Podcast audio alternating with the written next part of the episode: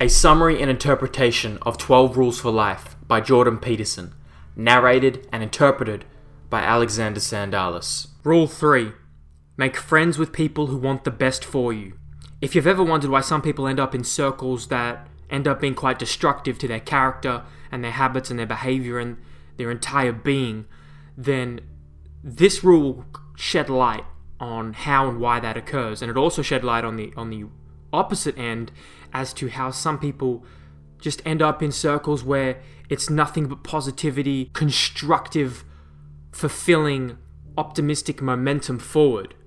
Everyone kind of knows somebody that is surrounded by nihilistic, negative people that bring them down. And on the flip side, everybody knows someone who is always surrounded with a positive circle. And so this rule will help explain the old adage of you are the average of the people you spend the most time around. But we first got a question like how do people end up in circles surrounded by people who are not good for them? And Jordan eloquently puts, sometimes when people have a low opinion of their worth, or perhaps when they refuse responsibility for their lives, they choose a new acquaintance of precisely the type who proved troublesome in the past. Such people don't believe that they deserve any better, so they don't go looking for it. Or perhaps they don't want the trouble of better. It seems like he's suggesting that when people believe they don't deserve any better, it sounds like that stems from an issue with self esteem and confidence and a, a litany of childhood and adult trauma that has suffocated kind of their being and their their the light that is surrounded by someone's existence. People create their worlds with the tools they have directly at hand. Faulty tools produce faulty results. Repeated use of the same faulty tools produces the same faulty results. It is in this manner that those who fail to learn from the past doom themselves to repeat it. It's partly fate, it's partly inability, it's partly unwillingness to learn, refusal to learn, motivated refusal to learn. These are questions. We don't know the answer. I don't.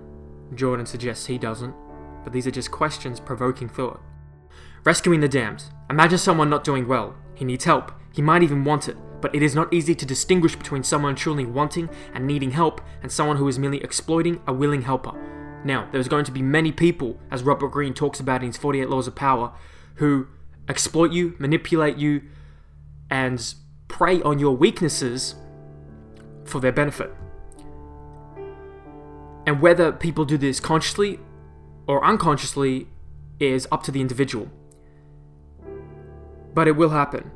And for those who have a more supplicating nature, those who are more of a selfless type of personality who are always willing, wanting, and asking to help others, will eventually fall victim or prey to a person like this who will exploit the willing helper. Jordan doesn't directly cite a solution to this issue in this page, and I don't think I have a direct solution for it in one sentence, but I do know that under- trying to understand people on a deeper level and, un- and observing human behavior, learning about human behavior and the psychology of, of the mind will help. And questioning, fairly questioning people's motives and behavior. I guess that seems like part of an antidote. There are many types of people who have this kind of quote unquote selfless uh, approach and always try and help others who they perceive as in need. But Jordan points out something very, very important here, and the question is how do you know that your attempts to pull someone up won't instead bring them down, or you further down? Now, this may seem confusing to some people. It's like, I'm helping them. How can helping someone bring them down? Well, that's that's the thing your perception of help may not be the reality of what is actually happening, may not be the reality of the outcome that you perceive, the expectation of what you perceive to happen, and it often is not.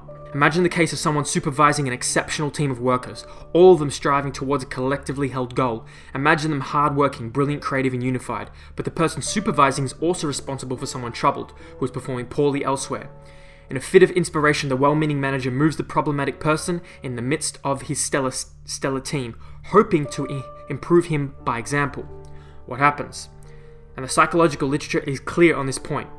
Does the errant interloper immediately straighten up and fly right? No. Instead, the team degenerates. The newcomer remains cynical, arrogant, and neurotic. He complains, he, sh- he shirks, he misses important meetings. His low quality work causes delays and must be redone by others. He still gets paid, however, just like his teammates, the hard workers who surround him start to feel betrayed. Why am I breaking myself into pieces striving to finish this project? Each thinks. When my new team member never breaks a sweat, the same thing happens when well meaning counselors place a delinquent teen among comparatively civilized peers. The, the delinquency spreads, not the stability. Down is a lot easier than up. Now, this is not always the case, however, whether Jordan seems to suggest here, but it can happen often, and it's very important to understand. That's a very clear example of how good good intentions can end up in catastrophic consequences of improct, uh, poor, product, uh, poor productivity and low morale. So Jordan questions the whole intent of the giver, of the helper. Maybe you're saving someone because you're a strong, generous, well put together person who wants to do the right thing. Maybe that's you. Maybe that's actually you. But maybe it's actually not, and maybe you're actually lying to yourself. Jordan suggests it's also possible and perhaps more likely that you just want to draw attention to your inexhaustible reserves of compassion and goodwill. Or maybe you're saving someone because you want to convince yourself that the strength of your character is more than just a side effect of your luck and birthplace. Or maybe it's because it's easier to look virtuous when standing alongside someone truly and utterly irresponsible. Now, this is an extremely uh, confronting thought to reflect upon. You, I think when I first read it, you have to be extremely honest with yourself, and this is obviously very difficult, but something that Jordan tries to help people maneuver through, and something he's helped me personally maneuver through. It's like facing the chaos and the demons and, and the devil, as he would say, within you. I definitely relate to the, the first and the last point. So, the last point being maybe it's easy to look virtuous when standing alongside someone utterly irresponsible. I relate to that.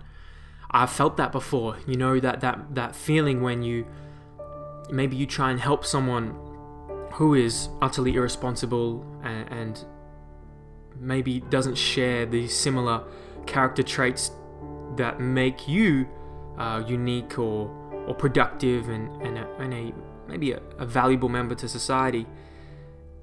But by standing alongside this person, it makes you feel better about yourself. Uh, and this is something I've probably done before, uh, but it's not productive in the end. It's kind of fake. It's kind of. It gives this fake sense of um, reality, this fake sense of uh, almost virtue signaling, virtue signaling to myself, kind of putting myself on this moral pedestal. Oh, look at me, better than this other person. Look at me helping this person in need. When I'm really just propping up my own self-esteem and and and fractured uh, uh, character but if you don't realize it's happening, you how are you supposed to address it? So I, I want to address it here, you know, so I can learn to be better. If I can't admit it, how am I going to change? How's anyone else going to change? And so this is really therapy for myself as well. A big reason why I do this. Jordan gives some more extreme examples of other people who may uh, resonate with this. Your raging alcoholism makes my binge drinking appear trivial. My long, serious talks with you about your badly failing marriage convince both of us that you're doing everything possible and that I am helping you to my utmost. It looks like effort, it looks like progress, but real improvement would require far more from both of you. Are you so sure the person crying out to be saved has not decided a thousand times to accept his lot of pointlessness and worsening suffering simply because it is easier than shouldering any true responsibility? Are you enabling a delusion? Is it possible that your contempt would be more salutary than your pity? People lie to themselves like this all the time. All the time. They compare themselves to someone of a more of an evil to them because it makes themselves feel better. As I kind of just alluded to in my own example, I do not have these uh, kind of.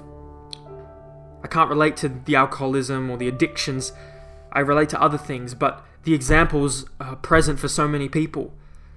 People will compare as, as blunt as it is, they'll compare each other's shit. It's like whose shit stinks more.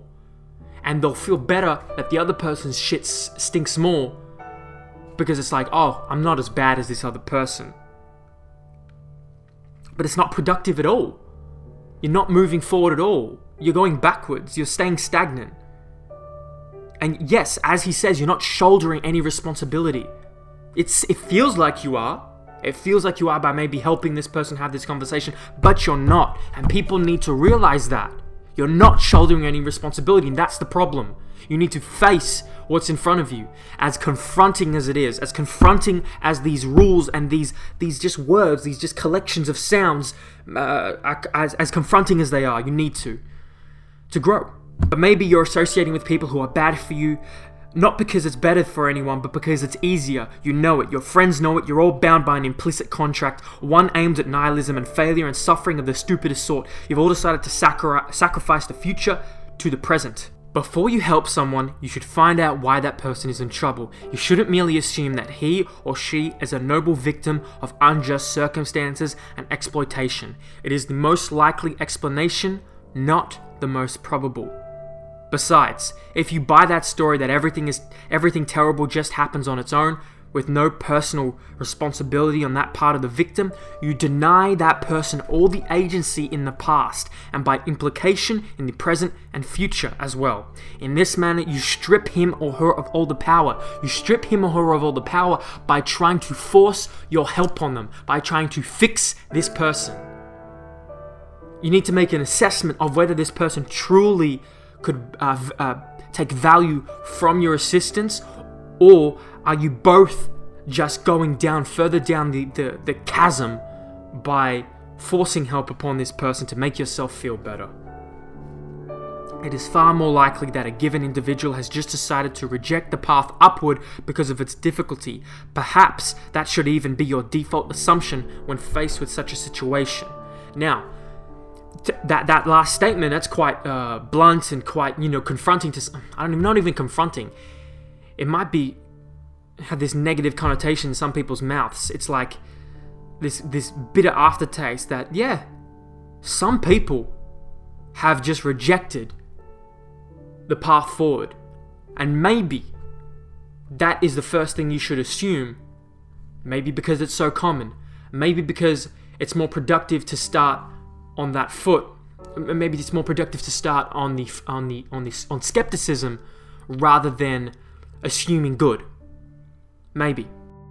Previously, when I was younger, I had this habit of trying to always fix things, people, situations, friends, family, and it's probably stemmed from trying to fix my own insecurities. I've always trying to trying to address and always work on myself, and when I guess when I saw fault in others, it had a two-way effect of reflecting my own fault within them, so I'd see their fault with it reflected in me, and so seeing that fault, seeing that negative trait that I perceived, uh, made me feel ill of myself and of the other.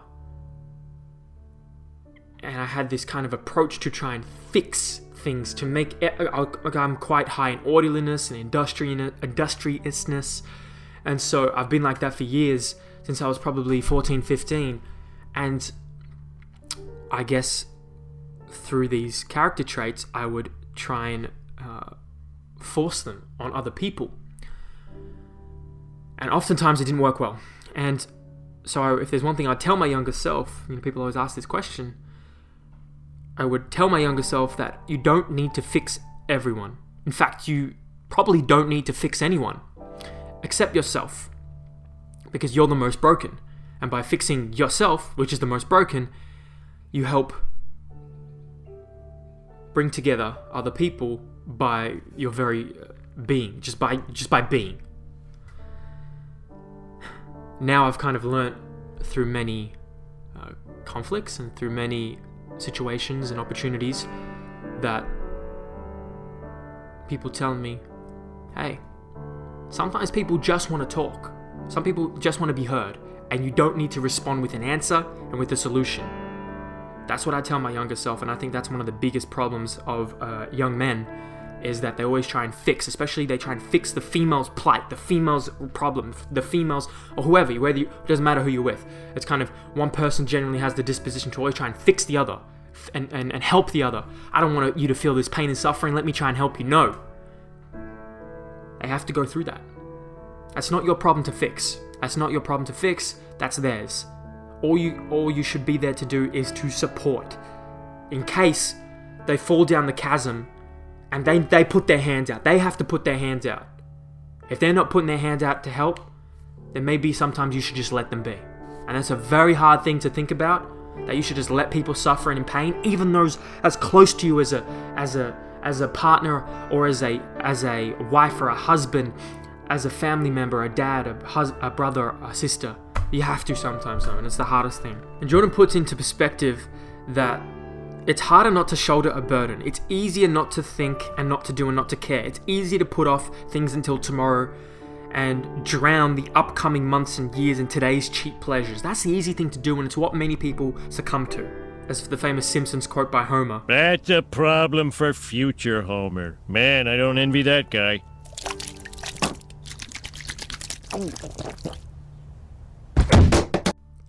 Maybe you've even moved beyond caring about the impending collapse but don't yet want to admit it. Maybe my help won't rectify anything, can't rectify anything, but it does keep that too terrible, too personal realization temporarily at bay. Maybe your misery is a demand placed on me so that I fail too, so that the gap you so painfully feel between us can be reduced, while you degenerate and sink. How do I know that you would refuse to play such a game? How do I know that I am not myself merely pretending to be responsible while pointlessly helping you so that I don't have to do something truly difficult and genuinely possible? Now Jordan points it back on us. He often talks about the victim, but now he's flicking it back and, and reflecting it back like a mirror. How do you know by trying to help this person that you are, def- are deflecting and distracting yourself from your own uh, self destructive character. That you're not facing your own responsibility. In fact, you're distracting yourself by trying, pretending, really, if you really thought about it, really pretending to help others. So then you don't have to do something truly difficult like facing and confronting your demons. I am not saying that there is no hope for redemption, but it is much harder to extract someone from the chasm than to lift him from a ditch. And, the, and some chasms are very deep, and there's not much left of the body at the bottom. Maybe I should at least wait to help you until it's clear that you want to be helped.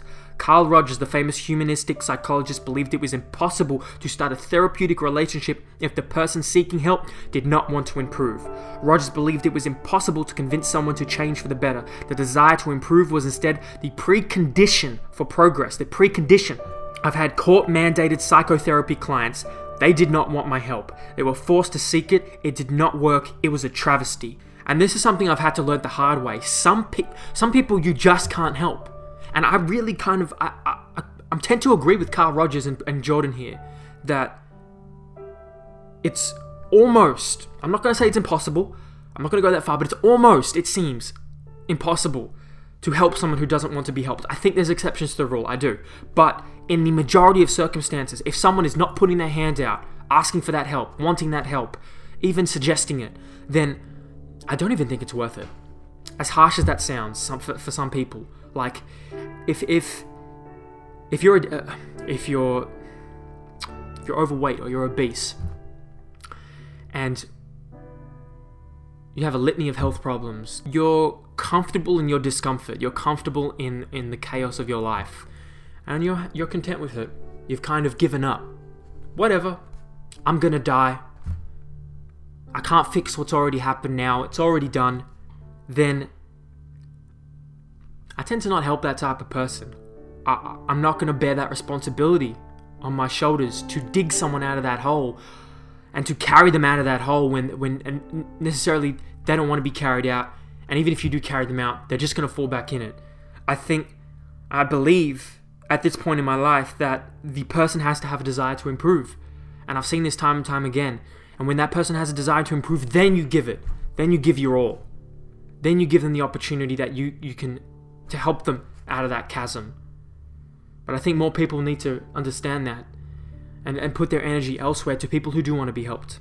If I stay in an unhealthy relationship with you, perhaps it's because I'm too weak willed and indecisive to leave, but I don't want to know it.